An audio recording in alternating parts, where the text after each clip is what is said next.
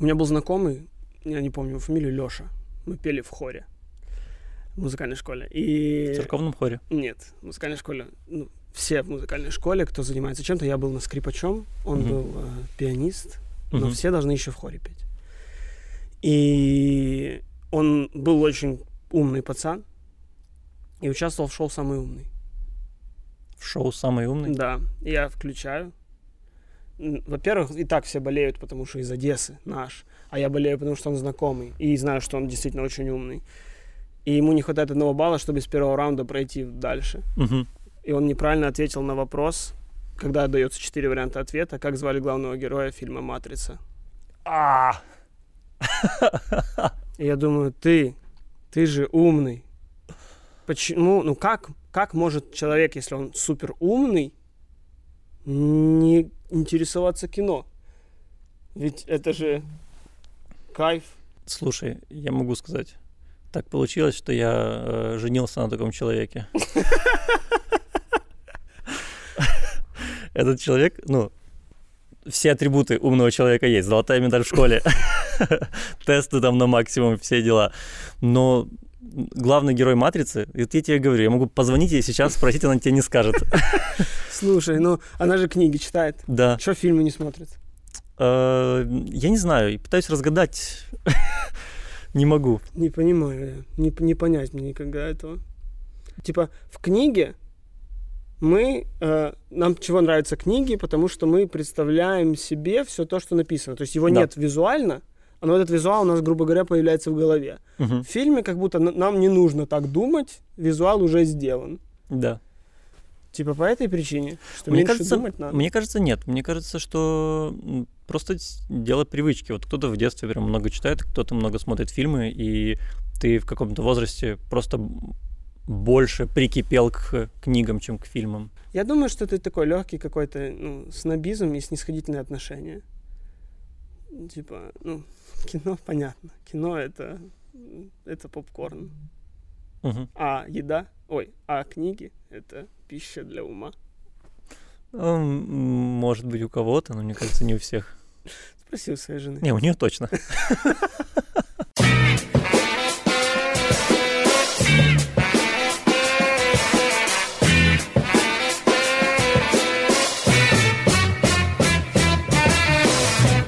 Эти люди, которые читают книги, но не смотрят фильмы, как они смотрят документальные фильмы? Чем они их заменяют? Жизнью? Что? Очень простая мысль. Если ты заменяешь художественные фильмы книгами художественными, то документальные фильмы, что ты читаешь? Документальные книги? Таких очень много. Возможно, большинство.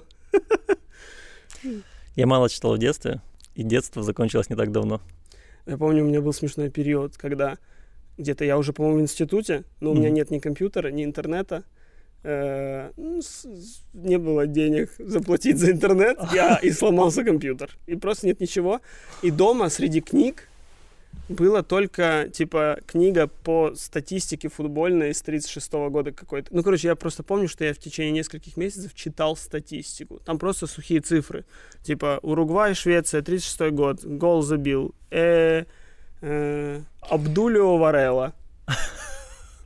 И я читал. Кто на какой минуте? Существующий футболист. Да, можете загуглить. Абдулио Варелла, да. И я раз в неделю ходил в компьютерный клуб, заходил на сайт Football.ua, и все, что было за неделю, все вкладка, вкладка, вкладка, вкладка, вкладка, вкладка, вкладка, чтобы за последние там полчаса успеть прочитать все, что за неделю произошло. Как много свободного времени и час целеустремленности. Час. В компьютерном клубе час. 1 час? Да. Больше денег не было. Полчаса на открывание ссылок, полчаса на чтение. Чтобы знать, что, куда перешел гранит Джака. Ну, класс. Как-то вызывает какую-то смесь восхищения и жалости. Нет, скорее вообще непонимание, зачем. Ну, то есть вся эта инфа. Ну, узнал я, что он куда-то перешел. Ну, как будто вот для меня это было важно в тот момент. Как будто, если я не буду знать, кто, где, на какой позиции играет, моя жизнь будет хуже. Я недавно эту же мысль говорил знакомым один в один. Потому что после нашего прошлого подкаста, да, когда мы посмотрели оба фильм, я подписывался от очень многих пабликов, часть из которых была футбольная. И просто с этой же мыслью, зачем мне знать, куда перешел гранит Джака? Я не хочу. Потому что я начал смотреть футбол по чуть-чуть, и в какой-то момент очень сильно увлекся. И вот перед этим фильмом буквально я смотрел что-то типа обзора матча Минай-Колос. Это украинские чемпионаты и две команды, которые, ну, не нужно их смотреть. Ну, слушай, там тоже интересная история за ними, между прочим. Возможно, но я понял, что я не хочу знать. Ну, я обратный пример. Я буквально вижу вот эту рекламу, то есть последнее фото девушки, которая после этого была найдена в баке, замурованная изнутри. Никто до сих пор 60 лет не может разгадать задачу. Читать дальше, подписаться. Я понимаю, что там даже не будет этой статьи, как обычно в рекламе, но я понимаю, это паблик про загадки, загадочные триллерные истории. Подписаться. Я прям, у меня... Ты их читаешь? Да. Реально? Да, у меня... Ну, у меня причем пунктик по поводу очищения всего. Я должен очистить уведомления Телеграма. У меня должно быть 0. У меня должно быть 0 непросмотренных сторис. То есть, если я там засыпаю, и у меня там 72 непросмотренных каких-то поста в Телеграме, я смотрю 52 поста. Ну, я умею понимать, что важно, что не важно. Я недавно смотрел документальный фильм на Netflix. Наверное, его все сейчас посмотрели. Он очень популярный, «Social Dilemma». Да. И там в этом фильме была сюжетная линия, вот выдуманная одна, про семью, в которой все члены семьи зависимы от... Не все. Ну, не все, но сын зависим. Я понял, что лучше бы они не делали эту выдуманную историю, лучше бы просто документальную про тебя. То, как человек ночью 72, хорошо. Так я думаю, что я как раз-таки пример не особо зависимого человека. Потому что, одно дело, это информационное. Возможно, я зависим от потока информации, действительно ненужной. Да. Но гораздо больше людей зависимы именно от соцсетей. То есть вот этого какого-то постоянного желания быть оцененным или оценить. Но это я просто не совсем понимаю даже, с какой целью. Я подписан на 160 человек, из которых выкладывает что-то 30. Часто это делает 15. И стоит поблагодарить Инстаграм за то, что он в таком случае не особо-то аддиктивный. Он типа, ты скроллишь, пишет, ничего нового нет. И все. И он не придумывает, как тебе навязать еще Инстаграм. Более того, в Инстаграме даже есть такая кнопка, он меня оповещает, когда я провел в нем час. Неплохо. Я после этого такой, ого, не надо, все. Но вообще-то он тоже тебя затягивает. Хорошо, ты смотрел этот фильм, правильно? Да. «Social Dilemma». Да. И там они рассказывали про все эти механизмы, которые используют социальные сети. Да. Вот даже я сейчас могу открыть свой телефон и посмотреть, у меня наверняка какое-то оповещение с Инстаграма есть. Ну, кроме вот сообщений. Да, иногда Инстаграм очень ни с того ни с сего просто кто-то вподобал ваш пост. И ты такой, так это, и что? И кроме него еще кто-то вподобал. Чего вы вдруг решили оповестить? Понятно, что они такие... у тебя отключены оповещения, если кто-то лайк ставит, да? Да, не знаю, нет. Ну, видимо, да. Наверное, да. Видимо, да, но все равно иногда просто вдруг ни с того ни с сего кто-то вдруг придет оповещение. Это просто типа, алло, что ты давно не был в Инстаграме. Заходи, мы тебя тут ждем. Меня очень, знаешь, в таких случаях бесит, когда... это стало нормой, что, типа, обратить внимание на оповещение во время беседы с другим человеком, это, типа, нормально. То есть, если бы мы сейчас с тобой разговаривали, просто другой человек такой вдруг начал свою беседу, я бы такой просто повернулся и начал бы разговаривать с ним, параллельно тебе кивая. Ну, такого же не может быть. Да нет, конечно. Меня прям именно выбешивает, когда я вижу, что я общаюсь с человеком, а он такой... И я сам, наверное, точно так делаю. Но бесит дико. Это какая-то новая форма этикета, что разговор в телефоне важнее разговора ртом. Хотя в основном разговор в телефоне это просто типа, ой, мне написали, я напишу спасибо. Ну что же я сейчас напишу потом? Да, но мне кажется, что это как раз отсутствие этикета. Мне кажется, это то, чего не хватает, как будто бы нет какого-то этикета, который нужно разработать. Да. И чтобы мы все признали, да, это некрасиво, мы с тобой разговариваем, я не могу проверять ничего. Было бы классно. Интересно, что ты поменял свое мнение. Возможно, я сейчас глобально говорю, но я помню, как несколько лет назад мы с тобой обсуждали это, и ты, наоборот, защищал позицию тех, есть телефоны, это такая реальность, всем приходят оповещения, ответил ты, что... Вот ты прям говорил это. Ну, я это, возможно, просто когда ты меня заебывал, что на работе. Возможно, да. Когда... Потому что на работе иди в сраку, мы и так с тобой тут 8 часов сидим, да, я отвлекусь на телефон. Ну ладно, на работе тоже. У меня в других ситуациях, наоборот, как раз пример рабочий бесит, потому что, например, вот у нас там репетиция, и кто-то такой, там, кому-то пришло общение, сейчас это по работе. И такой, ну, мы сейчас на работе. То есть, почему ты на работе отвечаешь по другой работе? Ладно, возможно, прошлый я просто был мудак. Сейчас я так подумал, меня бы не устроил прошлый я. Колоссальный рост персонажа происходит в этом подкасте, колоссальный. Ты согласен с тем, что в фильме было? Нет. Я считаю, что это все слишком гиперболизировано, потому что любой документальный фильм — это драматизация позиции, которая есть у документального фильма. Типа в 5-й серии «Последнего танца» там говорят, что Адам из одного ребра сделал Еву, из второго — Майкла Джордана. Там настолько... Майкл Джордан — это просто все. И тут просто телефоны, они... Вы, когда сильно много свайпаете, в палец попадает спид. Там вот буквально до такого... Ну, сильно передоз. Но в корне, конечно же, да. Ну, смотри, с одной стороны, ты смотришь, и там возле каждого человека, который оратор, да, возле каждого написано там, бывший работник Гугла, бывший работник Пинтереста, бывший работник Твиттера. И ты думаешь, так, вас всех уволили. Кажется... Ну, либо все сами ушли поэтическим нормам, каким-то поэтическим взглядом. Может и так, конечно. Тогда но есть, героически. Есть это другое ощущение. Есть и ощущение, что да, их уволили, и они просто пришли жаловаться. Социальные сети — это херня. Ну, социальные сети действительно херня. Ну, в целом, да, нам с тобой, да, как людям, которые делают подкаст, да, нужно просто благодарить этот алгоритм, который предлагает нас незнакомым людям. Что слабо он предлагает. Слабовато предлагает. Хотелось бы получше, хотелось бы более агрессивно. Нам нужно, чтобы вы смотрели, и платформа продавала рекламу. Не, ну подожди, я, кстати, не считаю YouTube соцсетью. Да, конечно же, точно такой же, у них точно такой же алгоритм агрессивный. Он предлагает тебе... Нет, так это не социальная сеть, это сайт с алгоритмом. Да. Ну, а социальная сеть — это где еще и, помимо всего, люди меняются мнениями, взглядами, оценивают взгляды друг друга. Я в Ютубе не знаю, кто из моих знакомых на что подписан, и не дружу ни с кем в Ютубе. Ютуб — это просто мое. Да, да, но он заставляет тебя сидеть. Ну, то есть, это тот же механизм, который в фильме описан. Приложение... затягивает тебя в процесс скроллинга, и ты не можешь отказаться. Ты смотришь видео за видео, он предлагает новые видео, он присылает тебе вот эти вот оповещения, что вышло новое видео от канала, на который ты даже не подписан иногда. Ну, они же типа по моему вкусу предлагают. И в основном я такой, действительно, стоит попробовать. Ты просто описываешь то, что алгоритм хорошо работает. Да. Прекрасно. Ну. Но по факту...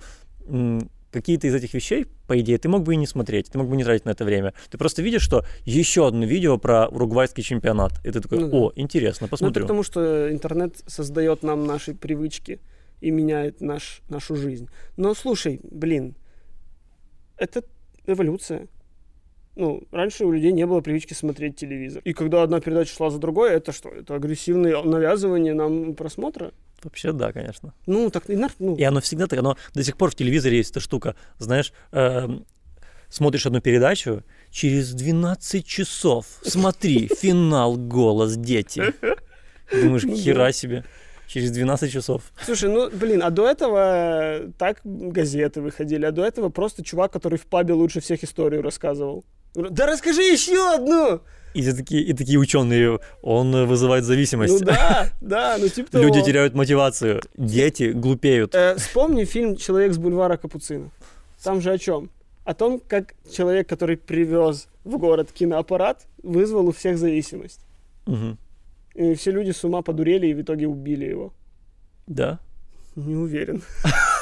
Ну, что-то там было. Ну, короче, ну, они с ума сошли, они двинулись на это. Надо еще кино! Любим любое кино, неважно какое. Они потом начали смотреть плохое кино. Ну, короче. Модель жизни. Помешались люди на этом. Ну, прикольно. Ну, просто, мне кажется, ты знаешь, как «Черное зеркало». Типа, ты констатируешь факт, что что-то плохо, но как будто по-другому и быть не может.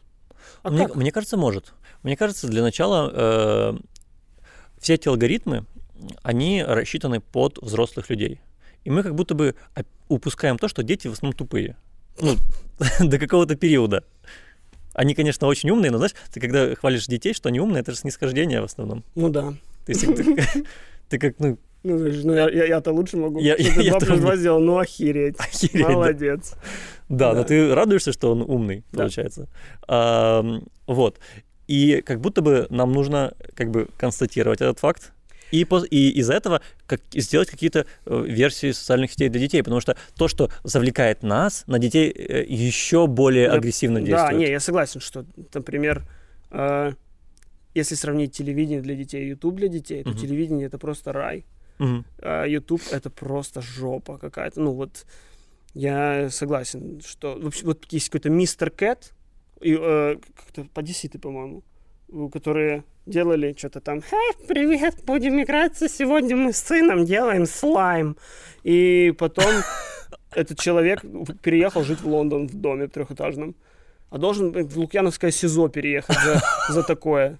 За то, что он своих детей привлекает к этому. Что у него 2 канала. Мистер Кэт и Мистер там дочь его вторая.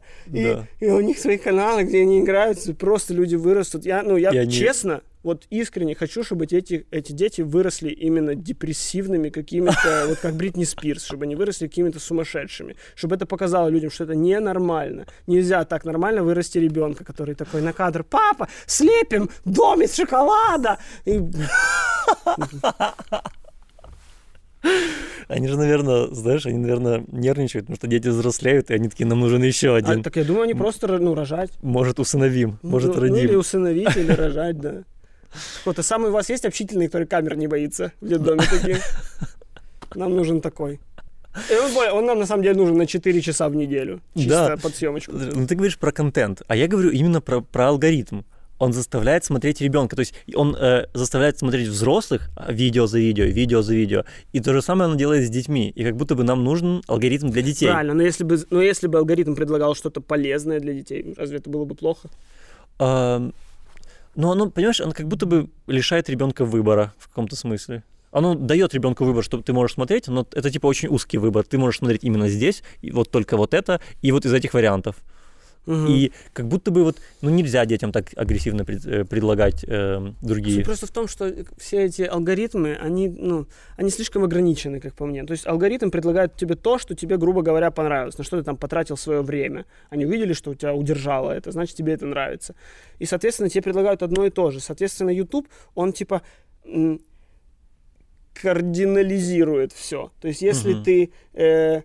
какой-то ультраправый, тебе будет столько контента, что ты станешь супер ультраправым. Если ты любишь летсплеи, ты просто окунешься в эти летсплеи, и ты никогда не увидишь ничего со стороны, что на самом деле, кроме летсплеев, есть еще и панельное обсуждение игр. Возможно же есть подкаст про игры. Возможно, наверняка. Есть что-то... Ну, короче, не только именно. Но всем каркар, это Данкар, мы сегодня там что-то... Господи... Это что-то реальное тоже? Да, это Милан смотрит. Так я выбирал Милану, потому что он хочет. Я такой, постоянно запрещать, не получится. Это время такое, сейчас такое есть. Я подумал, я выберу того, кто меня, взрослого с аналитическим умом, не раздражает. То есть я подумал так, не материться, хорошо. Там есть люди, которые матерятся и делают эту штуку? Да. Не делают эту штуку, летсплей. Типа, сегодня играем в Майнкрафт, там дети в основном все... Помнишь, мы с тобой как-то подсели на просмотр того, как взрослый чувак играет в Counter-Strike с детьми? Да, и заставляет их беситься. И дети просто не... Я не был таким ребенком, и я, честно говоря, и не сталкивался с такими детьми, как сейчас вот там в Counter-Strike. Да. У них, типа, первая же реакция сразу нахуй слать. Хотя я это люблю нахуй, но имею в виду, что именно просто быковать, агрессивничать, материться, они в этом какое-то чувствуют какое-то проявление силы, что ли, проявление крутости. Я крутой пацан. Ты знаешь эту историю про педофилов на Ютьюбе? Да. Про то, что как раз вот именно про этот алгоритм, который вот радикализирует и твои вкусы, и приводит их к одному и тому же, и собирает именно то, что тебе нравится. Как люди смотрели вот видео, где маленькие девочки там танцуют, но там видно какие-то части их тела, и YouTube начал предлагать им только такие видео. И если ты педофил, у тебя очень удобный YouTube. Тебе YouTube предлагает много видео для педофилов. Класс. Это прям... Откуда я это знаю? Это какая-то то ли документалка? Нет, ну это просто известное расследование было. Это был YouTube-гейт. Это там что-то даже поменялось в алгоритмах после этого. Но смотри, это то, о чем мы с тобой обсуждали, что современное поколение, ну или вообще куда мы движемся, как цивилизация, как человечество, что умные будут становиться умнее, тупые становятся тупее. И потому что на Ютубе, если ты умный человек, и ты смотришь умный контент, тебе будет предлагать больше умного контента, ты будешь становиться еще умнее. Но если ты тупой человек, ты найдешь столько сериалов производства канала «Россия», столько их на самом деле. Ты можешь просто не слезать с этой добронравовской иглы никогда. Просто тебе предложат все, где есть добронравов. А их трое, этих добронравовых. Блин, да, реально, он же не один. Кошмар. Это по добронравову на каждое поколение. На каждый возраст. Ну, «Не родись красивой» даже еще, ладно, норм. Там сын добронравова первый, старший сын. Кого он там играет? Какой-то Кент, этой главный. Малиновский? Не, Малиновский не Кент, Малиновский босс. А. Я хотел прическу, как у Малиновского когда-то. Пришел к парикмахершу, сказал, хочу прическу, как у Малиновского. Мне сделали, я рыдал, пошел и постригся чуть ли не на нос. Такая история про «Не родись красивой». И влияние. Влияние телевидения на человека. Да. Пожалуйста, а люди смотрят летсплеи. Ну вот эта вещь, именно влияние на детей, мне показалось, что это именно то, что нужно исправить после этого фильма. Ну ладно, на детей я согласен, потому что дети еще не могут сами проанализировать и понять, что в интернете хорошо, что плохо. Но у нас и взрослые этого не понимают. Ну это как будто бы их ответственность. А дети, ну, их просто легко обмануть, и ты их обманываешь. Вот поэтому, когда в этой документалке выставляются как суперзло всякие фейсбуки и прочее, я считаю, что, типа, ну, не совсем. Не совсем, да. Как, типа, зло, ну, человек же не обязан это потреблять. Я есть в фейсбуке, меня нет в фейсбуке. Ты есть в фейсбуке? Есть, но ты им не пользуешься. Да. Ну, и, то есть, это же наш выбор. То есть, взрослый человек вправе идти по... взрослый человек сам себе решает, по какому пути идти, по хреновому или по хорошему. Слушай, мне тоже вот в этом фильме они реально выставляют соцсети таким злом, но мне тоже не показалось. Там, знаешь, пример, что много радикальных групп появилось. И ты думаешь, ну, так это же не вина Фейсбука, это вина радикальных групп и людей, которые к ним приходят. То есть каждый человек же... Мы же не можем прям относиться настолько к людям, что, ну, они все тупые, и они... Ты дай им одну радикальную группу, они все вступят. А, например, Don't Fuck With Kids. Да. Facebook помог найти маньяка, потому что люди объединились. Это объединение людей. Там тоже забавная штука, что соцсети, которые как бы появлялись, как идея объединять людей, и вот сейчас тоже объединяют в группы и прочее. При этом, типа, приводится статистика, что количество времени, которое мы проводим в экранах, возросло, количество, которое мы общаемся с людьми, упало, количество романтических отношений у современного поколения, там, у зумеров, наверное, вообще там близится к нулю. Я такой, ну, а факт ли это, что это плохо? Это как будто просто такая, вот это какая-то ностальгия, знаешь, когда раньше мужчины, конечно, стрелялись за женщин, раньше мы перестали лазать на балконы к любимым, потом мы теперь, типа, свайпаем ее вправо, если она нам нравится, типа, ну, чуть другое. Ну да, ну, достаточно уровень героизма тоже. Да, тоже переступил. На самом деле, даже написать, типа, девушке, привет, давай познакомимся, это, ну, это то, что раньше дуэль. Нет, ну, а прикинь, ты раньше залезаешь на балкон к девушке. Привет, давай познакомимся. Да, она говорит, иди в жопу. Просто она сказала тебе, и ты такой, супер, я лез на балкон, как теперь слезать, чтобы получить, иди в жопу. А тут, привет, как дела? Иди в жопу. Окей. Ну, на тебе член. Может, что-то поменялось? Слушай, ну, жизнь упростилась, я согласен. Но я посмотрел лекцию доктора Курпатова. Мне стыдно, что я это говорю, но потому что у доктора Курпатова есть какой-то имидж человека из телевизора, доктора из телевизора. Не, ну почему что? Но у него есть реально очень интересная лекция, даже две. Первое — это какое-то выступление. Ты мне, кстати, его когда-то посоветовал пару лет назад. Про цифровой аутизм. Цифровой аутизм, да. И еще на эту же тему у него есть прям часовая лекция, тоже можно найти. Ее очень удобно, ее YouTube сразу же после вот этой вот предлагает, поэтому, ребят, даже не придется искать. Вот.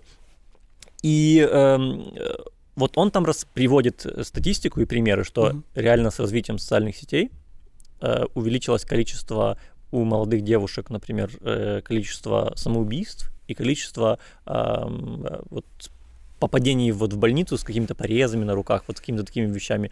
И плюс он тоже приводит статистику о том, что люди тупеют.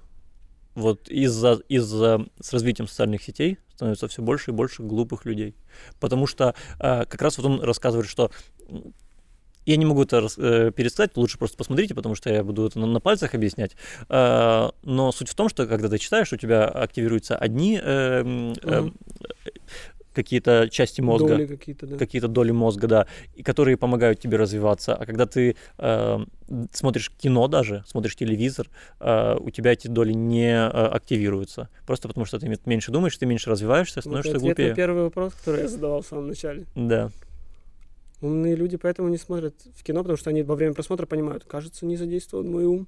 Возможно. Я привык понимать, как используется мой ум, и кажется, сейчас он не используется. Ну да, ты как будто просто созерцаешь. Ты отстранен, ты не внутри. Ну, ты ничего не делаешь для того, чтобы двигался сюжет. А тут ты, прочитав каждое следующее слово, как будто в лотерее стираешь по чуть-чуть. Ты действуешь. Этого снобизма я не очень понимаю. Мне кажется, что... Я, возможно, вот как раз этот ребенок, который вырос не на том, и теперь мне кажется, что это нормально. ТикТок — это классно. Мы выросли на ТикТоке.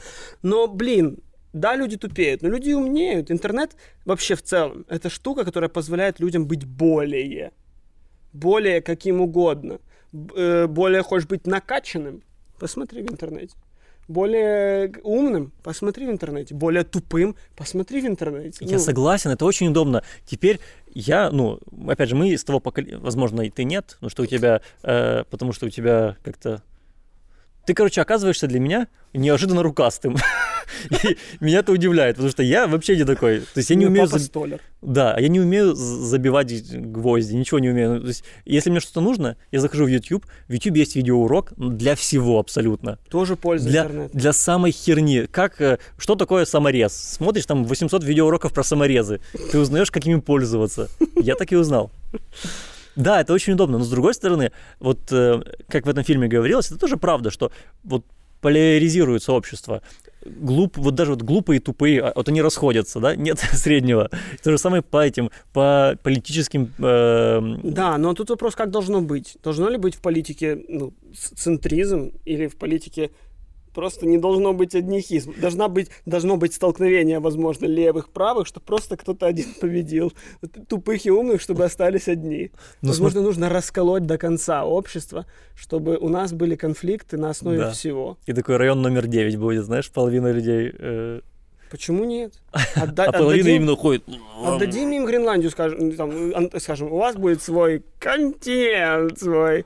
Они такие, и ТикТок. Потом приходят и такие, ой, а что, тут холодно? Не думал, не знал.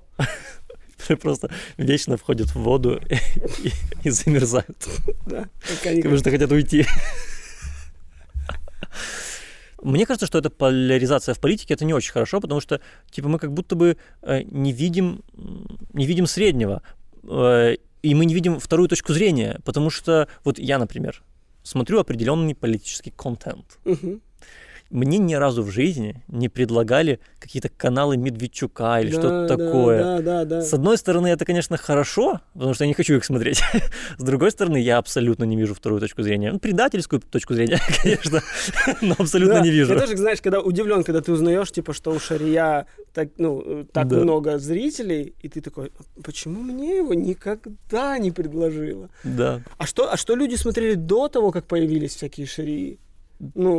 Как? Но, с другой стороны, стоит сказать, что если ты заходишь на пустой YouTube, который еще не подстроен под твои взгляды, под твои вкусы, то есть на такого человека, который только с завода, только сейчас будет получать свои стандартные настройки, там жопа. Там загружается в человека просто дно. Все популярное, получается, наверное. Все популярное, а популярное почему-то. На самом деле, при том, что есть вот тот же, грубо говоря, Шарий, который мудила той стороны, популярный. У нашей стороны нет настолько же популярного блогера. Есть какой-то политический блогер, проукраинский, адекватный, красавчик, умничка. Ну или хотя бы неадекватный красавчик умничка, хотя бы очень пропагандистский, но супер популярный. Ну да, да. Но такого тоже нет. А, не, я не к тому, что я сравниваю Шушерин и красавчик умничка. А что, наоборот, противоположность. Ну да. Нет такого же, который один сидится и такой: так, ну давайте разложим сегодня этих русофилов по полочкам. Да, хотя бы, даже пусть такой же мудак, но наш. Нет такого. Ну, видишь, ты даже сейчас представляешь, ты как две стороны. То есть. Так я, потому что моя позиция, что не может быть компромисса, не может быть центра, не может быть середины. Может быть только уничтожение другой стороны. Вот и все. Ты думаешь, это твоя позиция или это симптом вот этой вот поляризации? Ох, как сложно. Ну, мне кажется, а что ты хотел? Думал, мы тут про дикпики будем разговаривать все время? Пожалуйста. Слушай, ну мне кажется, что это и то, и то. Потому что мне кажется, что я был таким и без интернета. А интернет просто позволяет тебе иметь доводы в пользу своей мысли. Ну, в общем, мне кажется, что, каждый человек живет по-разному. И вот обобщать всех — это тупо.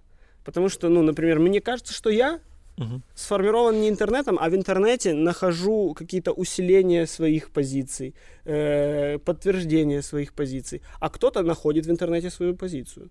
Ну да. Вот. И может это и я, но я просто так не думаю. Может я ошибаюсь.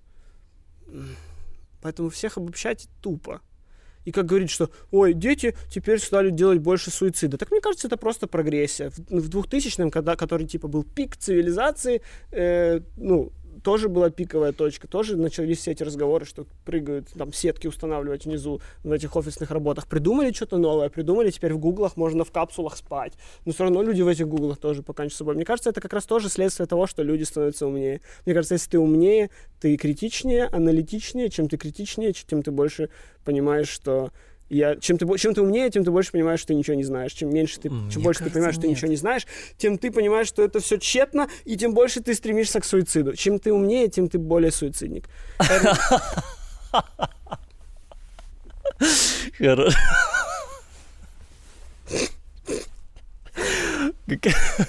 Боже мой, какая длинная логическая цепочка, которая привела к тому, чему ты хотел. Я там даже пару раз потерялся в середине. Так вот в этом же фильме тоже было рассказано про нашествие популизма, что в многих странах побеждают популисты. Это же даже не показатель ума. Популизм же работает на тупых людей. Тогда, но, как мы видим, во многих странах их очень много. Если большинство, получается, раз эти популисты выигрывают. Так, кстати, так они были тупыми и без интернета. Ну да, но их консолидировали теперь в одно общество. Ну смотри, вот есть мой отец. У него нет интернета. Да. Но при этом, и он весь такой, знаешь, типа, что ты в магазине покупаешь помидоры? Да это ж химия одна. В 7 вечера посмотрю Соловьева. Ну типа, почему человек критичен и аналитичен в одном, а в потреблении информации вообще не критичен и не этот. Ну, то есть в телевизоре он говно ест. До этого были газеты. Была же газета «Вести», которую раздавали в окна в машинах. Люди не задавались себе вопросом, а почему газета бесплатная? Может, потому что там продвигают какие-то темы, которые хотят продвинуть, и какие-то смыслы? Вот цитата из фильма. Если ты не платишь за товар, значит, ты и есть товар. Мне вот, кстати, вот эта мысль понравилась. Ну, ее там не подняли, но я себе задумался, что если бы, например, просто за возможность быть в Инстаграме нужно было бы платить $5 в месяц подписку. Угу. Были ли бы вы в Инстаграме? Не знаю. Не уверен. Ну, я, может быть, был бы, но тоже это, типа, часть работы. Но, ну, наверное. Но я не расцениваю Инстаграм как часть жизни. Это вот для меня часть работы. Блин, интересно. Я даже не знаю, платил ли бы. Я, наверное, бы за одну соцсеть платил бы, чтобы... Знаешь, просто если тебя нет в соцсетях, тебя не существует как будто бы. Это тоже прикольная штука, что ты иногда такой: что? 3 дня без сторис? Я что, не жив? Ну, сфоткаю плакат. Да. А мне бывает, типа, ого, полгода без сторис, надо что-то выложить. Кажется, люди думают, что я умер. Ну, это интересно. Ну, вот, Да, но когда выкладываю, то прям качество. Поэтому подписываться определенно стоит. Ну, мы обсудили сторону информационную, а есть же вот сторона соцсетей именно вот оценочная. что типа оцените меня, то, как меня, вот суицид, который основан не на уме, как я говорю, а на том, что мне не ставят лайки, или моя жизнь недостаточно красива, или я недостаточно красива. Это жопа. Но это опять можно все перевести на интеллект, типа, что да включи голову, пойми, что это не важно. Когда ты ребенок, это не получается вообще. Блин, я вот помню себя в школе, у меня было просто миллиард каких-то комплексов по поводу, даже по поводу внешности, потому что... Угу. Потому что ты был жирный. Да даже нет. Я даже... Не, ну ты был жирный. Чуть-чуть. Ну, был. Ну, чуть-чуть. Немножечко.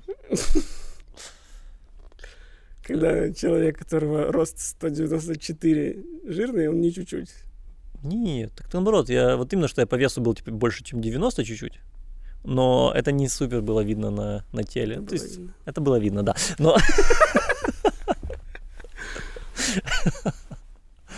В общем, но с другой стороны, ну плевать же.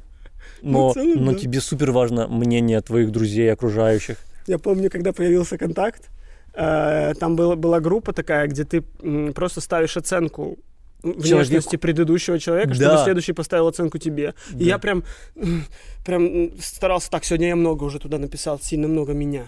Завтра зайду, поменяю аватарку, меня оценят. Ой, меня оценили на 10. Чем я, ну, что я делал? Зачем? Делал аватарки, знаешь, чтобы казалось, что я старше, чем 16 лет. Или там 14, сколько мне было на тот момент, 13, может быть. Нет, 13, наверное, у меня не было еще интернета. Ну, потому что это нормально для детей, наверное. Это то, что было всегда.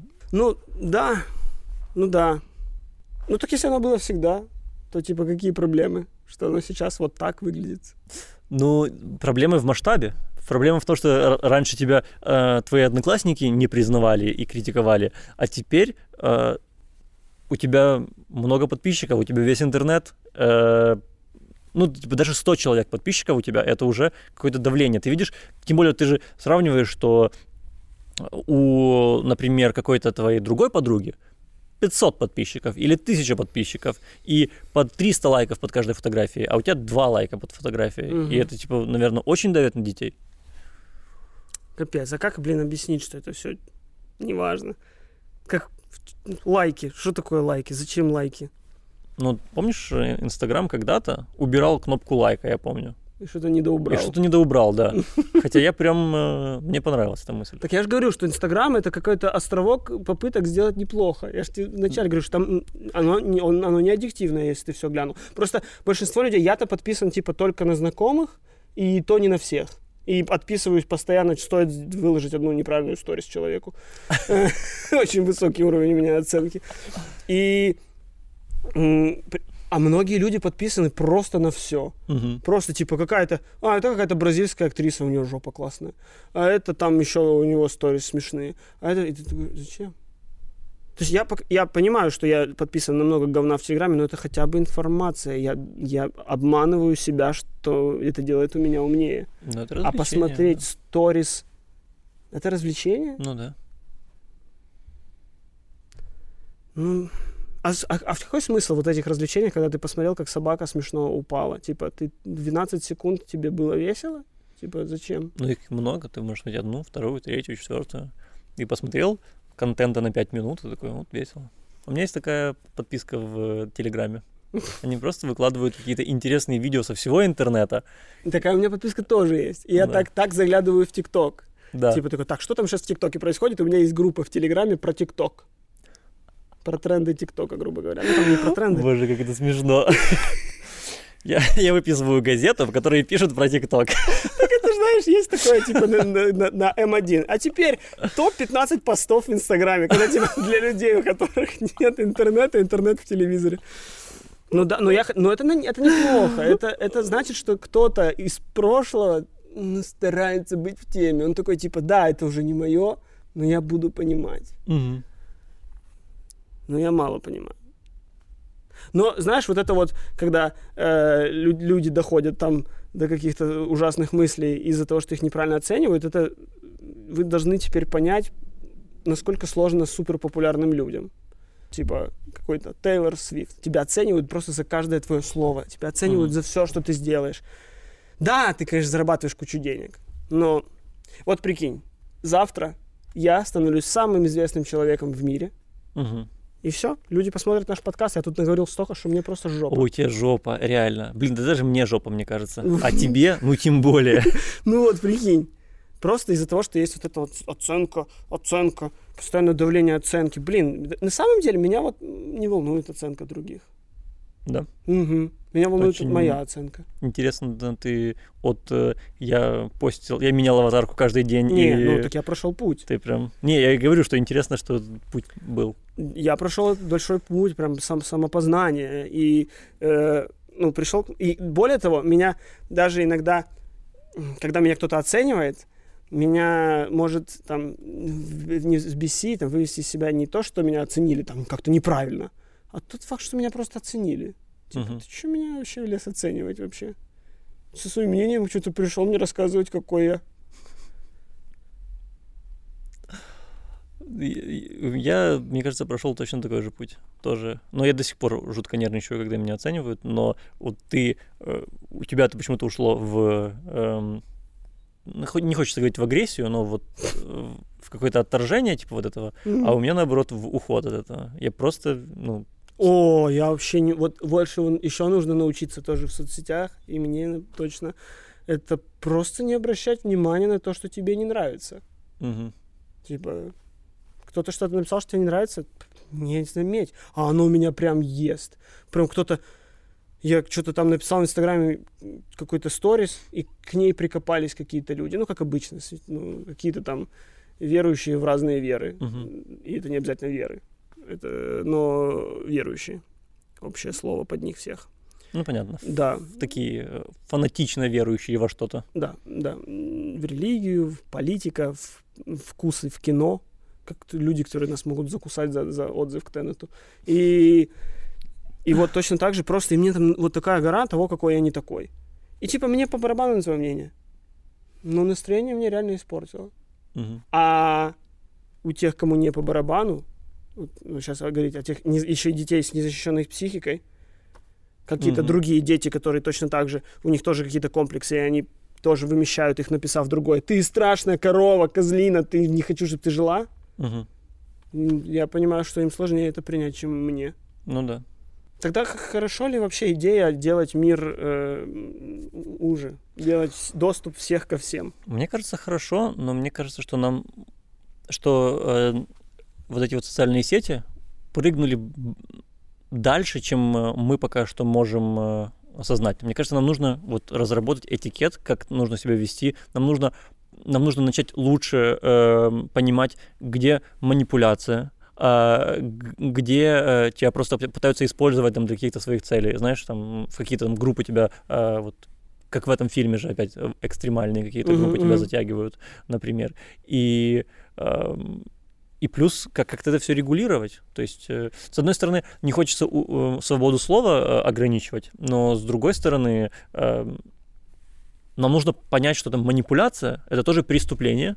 Да. Может быть, не очень страшное, но преступление. И за это преступление мы можем удалить группу, например, или можем как-то ограничить к ней доступ. Mm-hmm. И нам не хватает вот этого, потому что без этих правил мы имеем то, что имеем. И все эти плохие последствия. Да. Вот. Знаешь, я вспомнил сейчас почему-то концовку фильма «Первому игроку приготовиться», когда парню, который победил в виртуальной игре, досталась эта виртуальная игра, что он стал ее владельцем, и он сделал чистый четверг какой-то, грубо говоря, что типа в четверг никто не может играть в эту игру, она не работает. В четверг мы живем жизнями. Может быть, как-то так стоило бы сделать, знаешь? Типа я узнал, например, что во Франции в пятницу, субботу и воскресенье по телевизору не идет кино. Чтобы люди... Хочешь смотреть кино? Иди в кинотеатр смотри. По телеку не будет. Ого. И это они так приучили людей к кино. И сейчас Франция там вторая по США страна по смотрению кино. Ого. То есть, в принципе, может быть... А у нас идет кино? Да. У нас лото-забава идет. Лото-забава идет утром. Вечером у нас идет кино и хорошее даже иногда. Да? Ладно. Вот. И, возможно, какими-то такими ограничениями. Прикольно, если бы просто у тебя бац и... С пятницы по понедельник у тебя телефон просто становится телефоном. Как это принять? Никто же на это не пойдет. Никто не пойдет. Столько денег крутится. Они же продают всю нашу информацию. ИГИЛу. У нас, кстати, тоже есть информация о вас. Мы знаем, сколько вам лет. Мы знаем, откуда вы. Мы знаем, сколько минут вы нас смотрите и даже на какое видео уходите, из какого видео пришли. Так что, пожалуйста, если вы сейчас не подпишетесь на этот канал, не поставите лайк, мы вас найдем. И дрон залетит к вам в окошко. Мы не можем их найти. И один укольчик в шею. Знаете, сейчас такие технологии. У нас нет дронов. А потом, вы же не Навальный, вас же не увезут в Германию.